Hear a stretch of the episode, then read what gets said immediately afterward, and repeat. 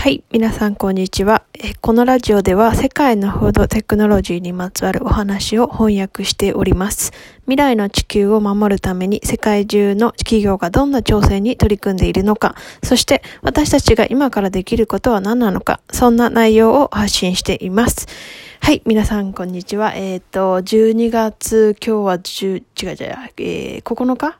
かな？うん。9日水曜日ですね。皆さんいかがお過ごしでしょうか？えー、今日から、えっ、ー、と、冒頭の挨拶をちょっと定番化というか固定化しようと思って、ちょっと文章を考えてみました。もしね、なんか、じゃ長いとか、そこ、あの、本題に入った方がいいとか そういう話があれば、えっ、ー、と、なんかね、コメントか何かに、えー、いただければなって思うんですけど、なんかちょっとね、こう、このラジオでは何を伝えているかっていうのを冒頭の数秒で説明できればなと思ったので、ちょっと考えて発信してみました。今日から初ということで。いかがだったでしょうか？えっ、ー、と、今日のお話は、今日もフードテクノロジー。まあ、フードテクノロジーというか、ちょっと昨日に若干えっ、ー、と、つ、付随するような内容ではあるかなって思うんですけど、えっ、ー、と、キャッシュレス決済のお話ですね。はい。えっ、ー、と、昨日は、えっ、と、ジッピン、リッリッピンというスタートアップのえー、テクノロジーについてのお話だったんですけれども、今日もスタートアップですね。こちらも、えっ、ー、と、なんて読むんだろうな、iFi かな。大文字の A、小文字の I 大文字の F、小文字の I、iFi かな ?AFI かな？の、えー、スタートアップなんですけれども、こちらは何のスタートアップかというと、上海じゃ、上海じゃない、間違えた。えー、自動化店舗を実現する技術と店舗設計を提供するスタートアップ。ということで、えっと、そうですね。えっと、店舗の自動化を実現する技術。ちょ、若干声がガシャりました。がごめんなさい。そうですね。こちらが、えっ、ー、と、上海の、えー、食料品店、こまあ、コンビニかな？コンビニじゃないかな。食料品店。で、なんか比較的大型の店舗に導入する、しているのかな？うん。ということで、えっ、ー、と、370平方メートル。というと、まあ、若干歩兵って感じなんですけど、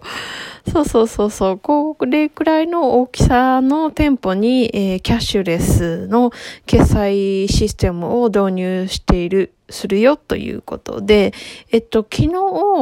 えー、富士通と一緒にですね、えー、っと、ジッピンという、えー、っと、無人のレジですね。こちらの導入が、えー、来年の2021年の3月頃から導入されるよというお話だったんですけれども、こちらの iFi は、えっ、ー、と、もう始まってるのかなっていうのはあるって、やっぱ早いですよね。上海に導入するとかになると。この iFi という企業は、えっ、ー、と、本部がアメリカのカリフォルニア州サンタクララというところにあって、で、創業者の人がですね、えっ、ー、と、中国だっけな？えっ、ー、と、そうそうそうそう、中国の方なんですけど、えっ、ー、と、こちらがですね、えっ、ー、と、アップルとかグーグルとかでカメラのやセンサーとかの、えー、映像アルゴリズム映像によるアルゴリズムの、えー、お仕事を3年くらいにされていた、さ3年かな？なんかお仕事されていたみたいで、で、それで2016年に、えー、自らが、えー、創立、創設者、えー、と、となって設立したということなんですよね。うん。で、こちらのスタートアップは、そうですね、あの、特に、えー、日本でもあると思うんですけど、田舎の方のコンビニとかの、えー、雇用がなかなか難しいですよね。田舎に行くと10時とか夜9時とかに閉まってしまうコンビニだとしても、やはり、えっ、ー、と、働く人手が足りないんですよね。やっぱりそれなりに、えー、田舎は、えっ、ー、と、あの高齢化もやはり進んでいるので、なかなかね、あのー、雇用が、を確保するのが難しいということで、まあそういうふうなことはきっと日本にとどまらず、まあ海外でもそういう問題を抱えている地域はあると思うんですよね。うん。そうなると、まあ遠隔で、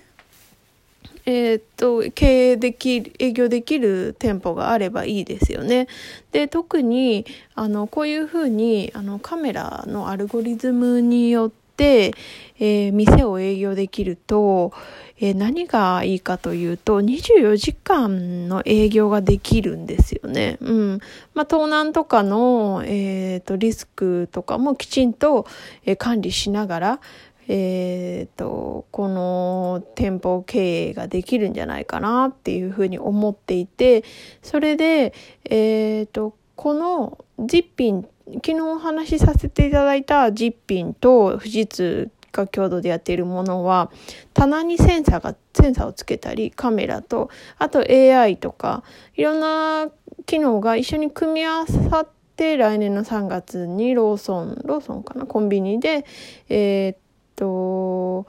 運用される運転開始ということなんですけどえー、っとあもう始まっているこの iFi の自動化店舗は、えっと、この先ほど言ったカメラのみに、えー、依存する店舗設計なんですよね。そうそうカメラ映像のみでっていうこのアルゴリズムによってそのカメラが機能するということでまあなんかあのー、顧客お客さんが商品を手に取って店を出る時に、えー、自動的に、えー、合計金額が出るという感じでで後々店を出た後何かの媒体に、えー、請求がいくっていうことは、まあ、そこはなんか似たり昨日ねお話しさせていただいた実品のシステムと似てんのかなっていうふうに思ったんですけどまあ、あの、管理するのがカメラのみっていうことで、まあ結構、あのー、なんだろう、えっと、資金を用意するっていうのも、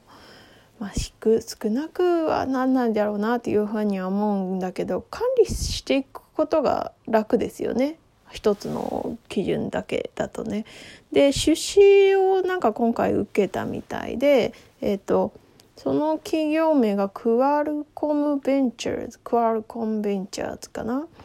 そう、こちらの、えー、っと、スポンスを受けて、えー、っと、まあ、このカメラ技術をもっとあの強化していくっていうことなんですけど、このクアルコム